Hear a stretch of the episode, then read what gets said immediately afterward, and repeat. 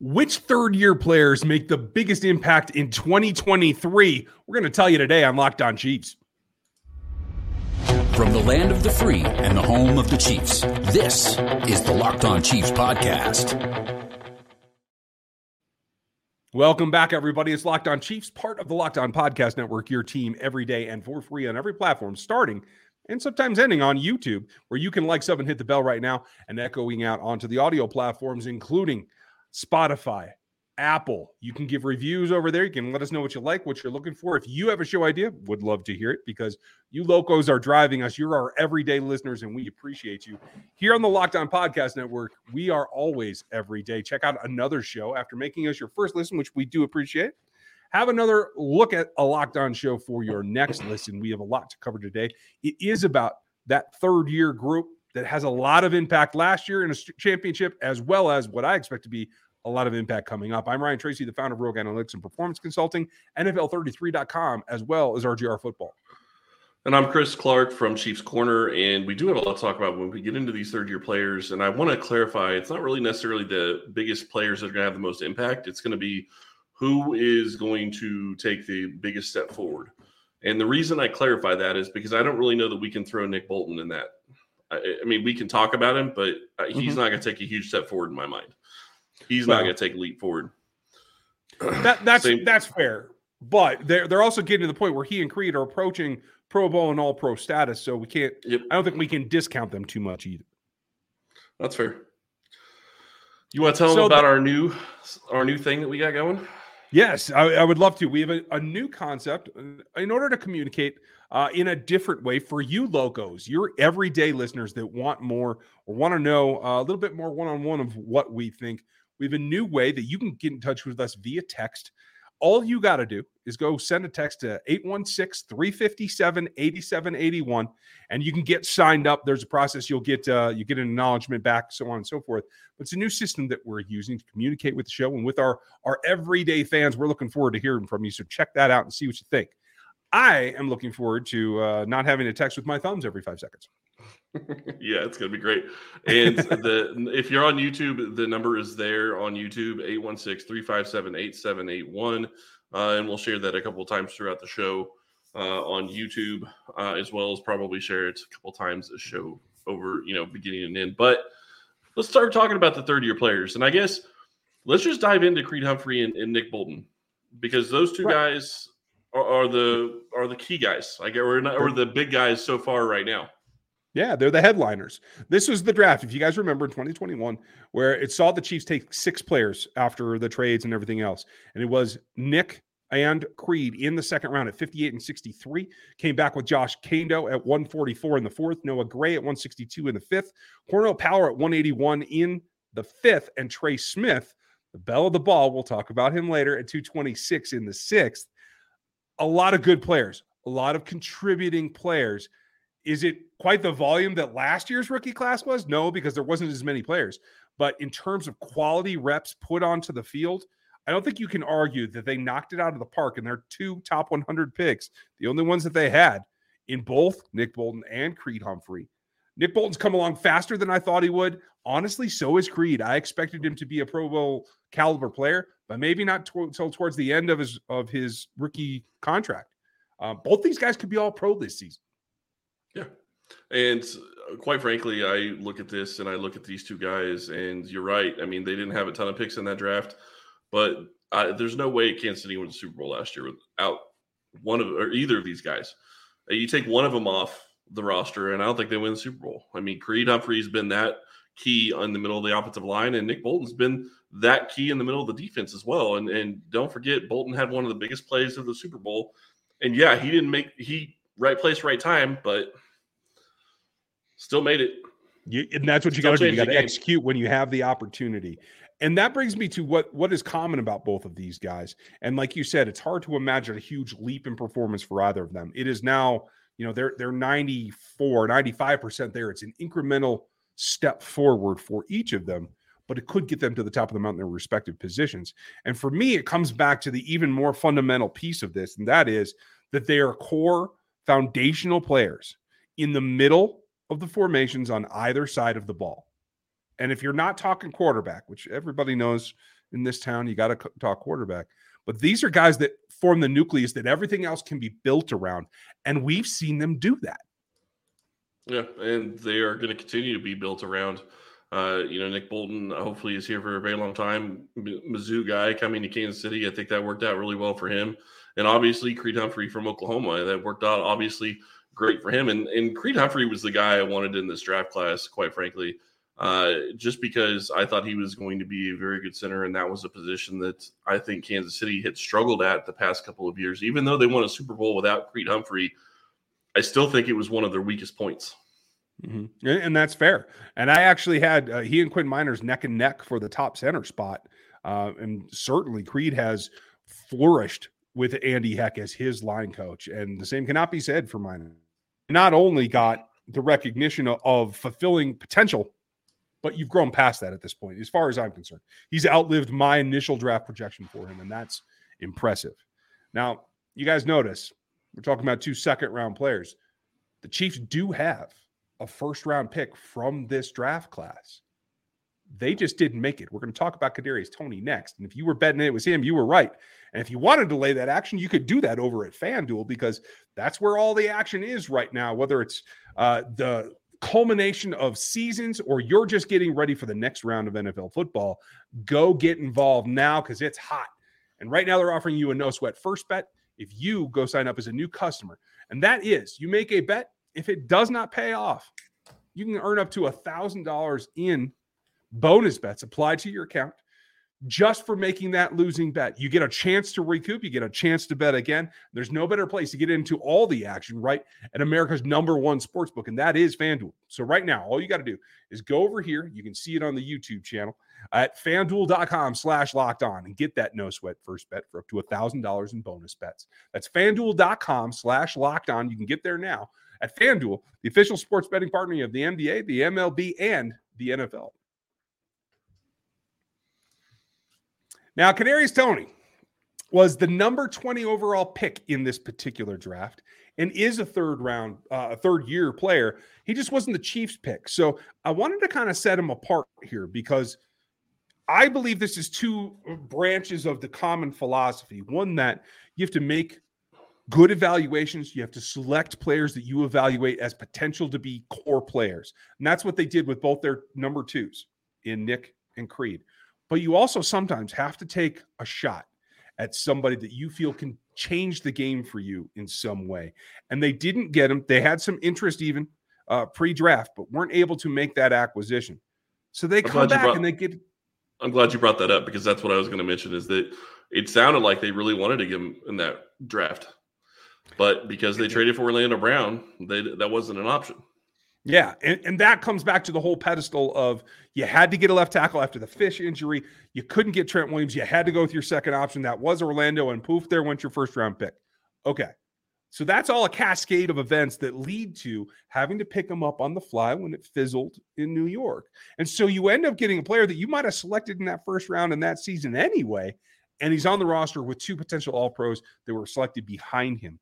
The question has always been with Kadarius Toney: can he stay healthy? And I will say this. Um, this week we saw some footage uh, on behalf of Skyy Moore. Thank you, Skyy, about just what their training regimens was like in April when they were down in Texas with Patrick and working out with Bobby Stroupe, which I did not know at the time. And that is a key thing because, like we saw for George Karlaftis, Bobby trains players in a way that is is outside of the normal realm of simple strength conditioning, linear athleticism. He is much so like myself. It is.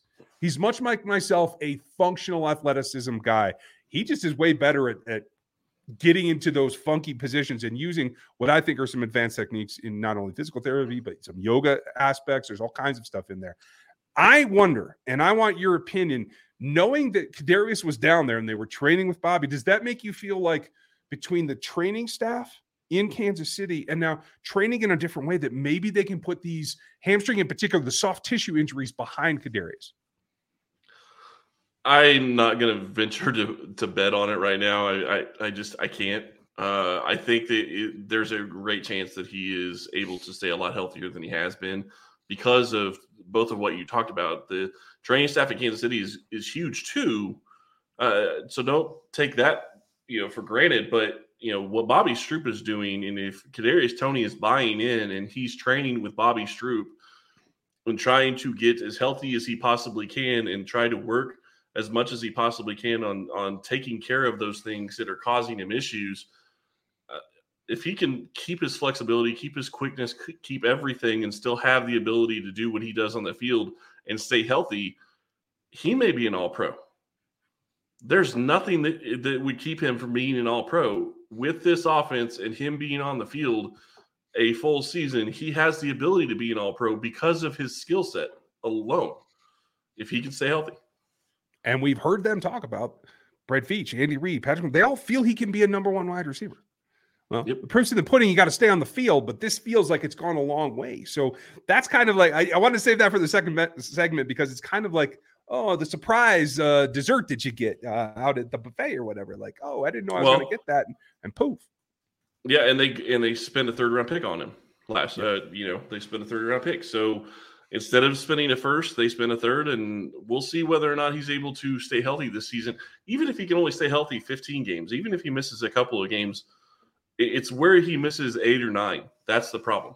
You get to a point where you miss more than four or five, then that becomes a problem. And I guess I should say four or five, considering how long the Chiefs usually play into what 2021 weeks. Right, and then that's what becomes the challenge. Is you're not just asking to play an NFL season; you're not asking to play a prolonged playoff run championship NFL season, and that's a whole different ball game. Yep. So, kudos to them. They get a, a first round talent, even on their board, with a third round pick a year removed. That's smoking deal. Now that's their top and, 100s from that draft, and they come back on day three, and they picked up an interesting player two of them uh, in particular that I want to talk about before we, we get to the next segment in Josh Kaindoh and Noah Gray, two guys that the Chiefs took higher on their boards than I had on mine, than uh, than Dane Brugler had on his, than Daniel Jeremiah had on his. The Chiefs were out in left field on both these guys. One it's worked out for, one it has not. But I think it's still legitimate in that they made the evaluation and they felt the fit was there and they went for it. I don't know if Josh Kaindoh stays on this roster past this season. Quite frankly, another guy from this class has outplayed him, and even after what I saw today, uh, looks to be taking another step forward. And Malik Herring, we'll talk about him later. But how do you feel about those two selections in Kaindoh and Gray? I'm glad you brought up Kaindoh in this segment because I think that's very important to talk about. When you start looking at what Kansas City has done at the, uh, at the Chris had a little position. bit. We had a oh, little drop out, out, there. Yeah, okay. tell us tell us what you think. So I, am glad you brought up Kaindoh. What I will say is that I think the big thing with him is Kansas City has really turned over that defensive end class over the, or the defensive end position over the past couple of seasons. Mm-hmm. Maybe they got it wrong with Kaindoh. Maybe he's not able to translate because he hasn't so far, and and that's possible. And if you end up wasting a fourth round pick, you end up wasting the fourth, fourth round pick. They bet on upside, and and it's not paying off. But how much are they learning from that pick and other picks like it that they're using to go forward and say, okay, well, this didn't work because of this. Maybe that's how we adjust for other players in the future. Yeah. I, even, I, even, failed picks, I think you learn something from and, and, can help you going forward. So I think that's something to take into consideration. As far as Noah Gray is concerned, Noah Gray, I'm not going to say he's a great tight end because I'm not going to say that he's he's a good tight end. I think I think if he was in another system away from Kelce, I think he could probably get six or seven hundred yards. Yeah. If he was a starter, but in this system, he's never going to be that guy as long as Kelce's here. But I guarantee you this: they're going to be very happy unless it, in Kansas City if with having Noah Gray, if something happens to Travis Kelce, and I hate saying that but the reality is, he is their guy. He is going to step into Kelce's role if something happens to Kelce. Well, and you got to hope that Jody Fortson can can stay competitive and stay healthy as well. Yep. Um, that hasn't been the case either. So Noah Gray, I think, is serving as as the safety net that is paying off. Um, he he did make some big plays last year. Was it a ton of them? No, but he contributed in a way that I think earns not only his draft slot but keeping him on the roster. He had a huge third down pickup uh, where he skied for the ball. Yep. And if he doesn't make that catch, I, I, think in the position of the game, they possibly lose that game. Or it makes it a lot harder to come back and win, at least. Certainly. Well, he's not the only one that uh, was able to make some some contributions, shall we say, to a championship roster. So was the belle of the ball, the best pick in this draft class. We're going to talk about Trey Smith right after this. And when I say talk about, I mean gush, because this is maybe the most incredible pick that we've seen in this entire regime. And that includes Tyreek Hill, who was a fifth round pick, who was undervalued, and who only the Chiefs had considered. Trey Smith was off the boards for more than half of the league, according to my sources in that draft year. I dropped him down to this area, like late, late, late third, because the medical concerns were just not something that most teams were going to be comfortable with. He's turned into another player that is just slightly behind Creed. I don't know if he's he's viable for an All Pro this year, but he certainly is deserving of a, a, a Pro Bowl nod, and I think he could get there this year as a sixth round pick. Yeah, and to be clear, I think what you're saying about Trey Smith, he is a fantastic pick. He's probably, I would agree with you, based on value, he is the best pick of the Chiefs over the past mm-hmm. several years based on just value alone. That's that's what we're talking about. Not necessarily the best pick overall, but best pick of value. Absolutely, Trey Smith is that guy, and he stepped in and he has solidified that right guard position. And I think that gives you, I think that gives you the comfort of being able to go in and even if it wasn't Jawaan Taylor, and I am very excited to see Taylor at right tackle. But if they would have gone out and got a, a young guy, I think Trey Smith is a guy that gives you the ability and the thought process of hey, we can stick a young guy next to him. He's going to help them and he's going to make them better. Mm-hmm. And that's saying a lot for a guy going into his third year. He's played fantastic. And I'm very glad that the Chiefs uh, medical staff was able to figure out that they could deal with what his medical issue was. Yeah. I mean, that's the and, big thing. And it hasn't been an issue. No. And that's the reason that he's able to produce. And hey, uh, let's hope that that continues. I feel very confident about that, and I think that combining with Jawaan Taylor is going to be really key. Uh, so what it comes down to is in this group, Cornell Powell, fifth round pick, has been buried in the wide receiver churn that is the aftermath of Tyreek Hill. Um, hasn't quite been able to catch on to like he did with Trevor Lawrence in their last year at Clemson. Um, and then Josh Kaindoh hasn't come along as well. Malik Herring has passed, and we'll talk about him and a couple of the other guys that weren't draft picks but are on this roster I, I I feel like this is the special part. This is where you get not just good value, but like the diamonds in the rough. That's what I'm looking for. Um, top one for me comes Shane Buechele, who right now is is looking and was down with Patrick in April, working out with them all. Uh, I think he is a guy that is not only earning his way, but but paying his weight in there. I think that this is a guy I don't want to. I don't want to jinx him, but I think he can compete with Blaine Gabbert. That's what I'm saying. Yeah, and I will say the other thing that we ought to throw out. One of the things that happened on Monday was that the NFL came out and said that you can have a third QB uh, on the active roster going into games. So maybe it's possible that they'll have Michelle as, as an active QB this year.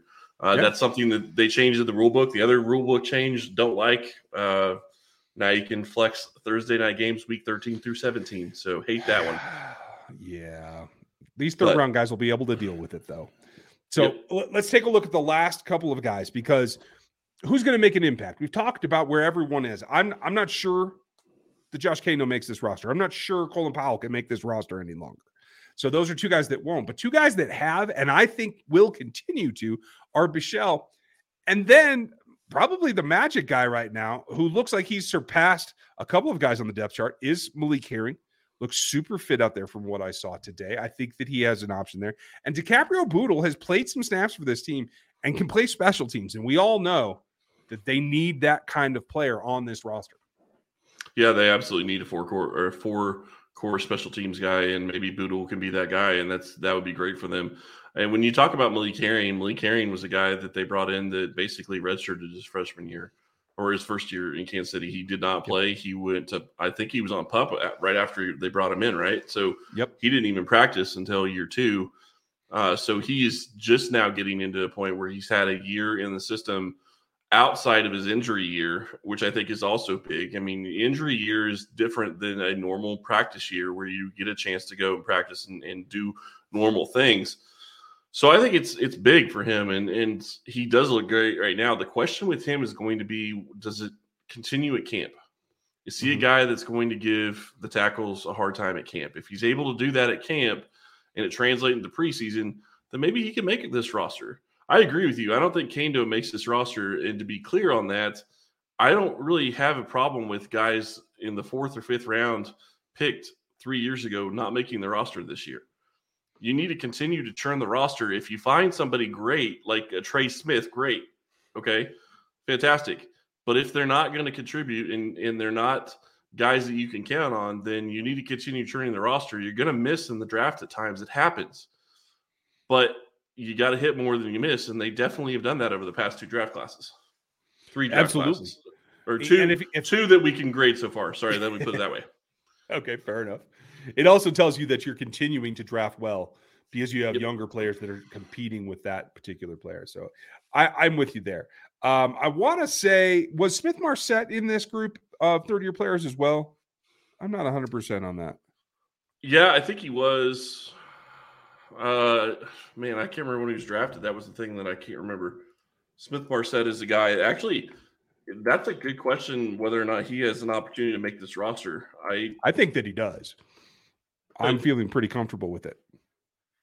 definitely could, and that's going to be a question. He was drafted In in 2021. the 2021. group. Yep. Yep. So age wise, he fits right in there. And and folks, uh, he was a fifth round pick, so I should have put him in the last segment. My fault. I got a little excited because you know I, I like DiCaprio. But But he was the fifth round pick of the of the Vikings, not the Chiefs. Correct. Correct. So I, I think that that shows that it, just like we were just saying, not only do you have to draft well and continue to draft well so you can compete with your your previous draft picks, but you got to keep your eyes open for who's the next guy that could come in that has made the leap with another team that maybe you feel you can round out and make into a player for this team. I think there's a lot of guys that can make that impact. We'll talk more about the wide receiver depth chart coming up in the next week or two, but I feel good about this third year class, and I think they have a lot to offer. Yeah, I agree with you. I think that this third year class is going to be a lot of fun to watch.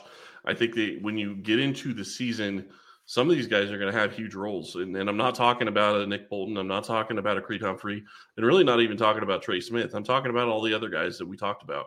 You know, Noah Gray is going to have a big role, regardless of whether or not Travis Kelce is playing. That position is important. Uh, you know, competing at the wide receiver spot, competing at the defensive end spot, all those spots are extremely important to have that back end depth that can step in and compete when needed. And then you talk about Shane Buechele. If he's going to be that guy that's going to be the third QB that they keep on the roster, that's huge too. If, if they believe that he can be that young QB for him, then great. And Mizzou fans, don't get mad at me. I'm not saying Blaine Gabbert isn't a good player. I'm just saying Michelle continues to, to to peck away and pull on there. So we'll leave it with you there today. Matt Derrick's going to join me tomorrow, and we'll see where the status of the team is at OTAs. Uh, make sure if you want to get in on this text line that we will start using here, uh, I think is a, a really unique opportunity. Text us at 816 357 8781 and get into the action. Thank you for spending your time with us today. Make sure you like, sub, and hit the bell. Check out another Locked On show for your next listen. We'll be back with you tomorrow.